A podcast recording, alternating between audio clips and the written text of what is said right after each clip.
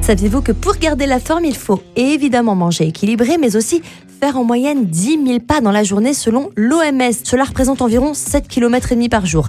Alors, l'objectif semble assez difficile à atteindre, sauf si on vous motive autrement. Que diriez-vous de gagner quelques euros en fonction du nombre de pas effectués dans la journée? Ah là, je sais que j'ai capté votre attention. J'ai testé pour vous deux applications gratuites du genre, à commencer par la plus connue, WeWard. Plus de 7 millions d'utilisateurs s'en servent pour cumuler des wards. En somme, 2000 pas, c'est 3 wards de gagner, 5000 pas, c'est 6 wards et ça va crescendo. Vous allez voir, c'est très simple d'utilisation. Si vous avez l'opportunité de faire les fameux 10 000 pas, vous empocherez jusqu'à 10 centimes par jour. Alors oui, je suis consciente que vous ne ferez pas fortune, mais par an, eh bien, vous aurez un bonus d'une vingtaine d'euros juste pour marcher. Même principe avec l'application Macadam ou encore Winwalk qui là vous propose plutôt des bons d'achat, un petit peu comme si vos pas vous activaient des cartes de fidélité dans plusieurs enseignes.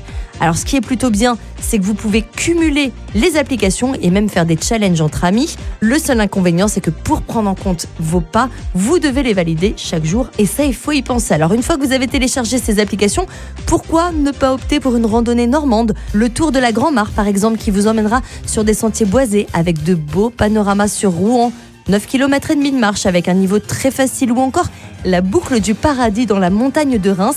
Là, vous traverserez des sous-bois, des vignes pour une distance de presque 13 km. Alors avec ce genre de balade, les 10 000 pas seront très faciles à atteindre. Voilà de quoi vous faire plaisir, marcher tout en gagnant quelques euros via ces applications. N'hésitez plus.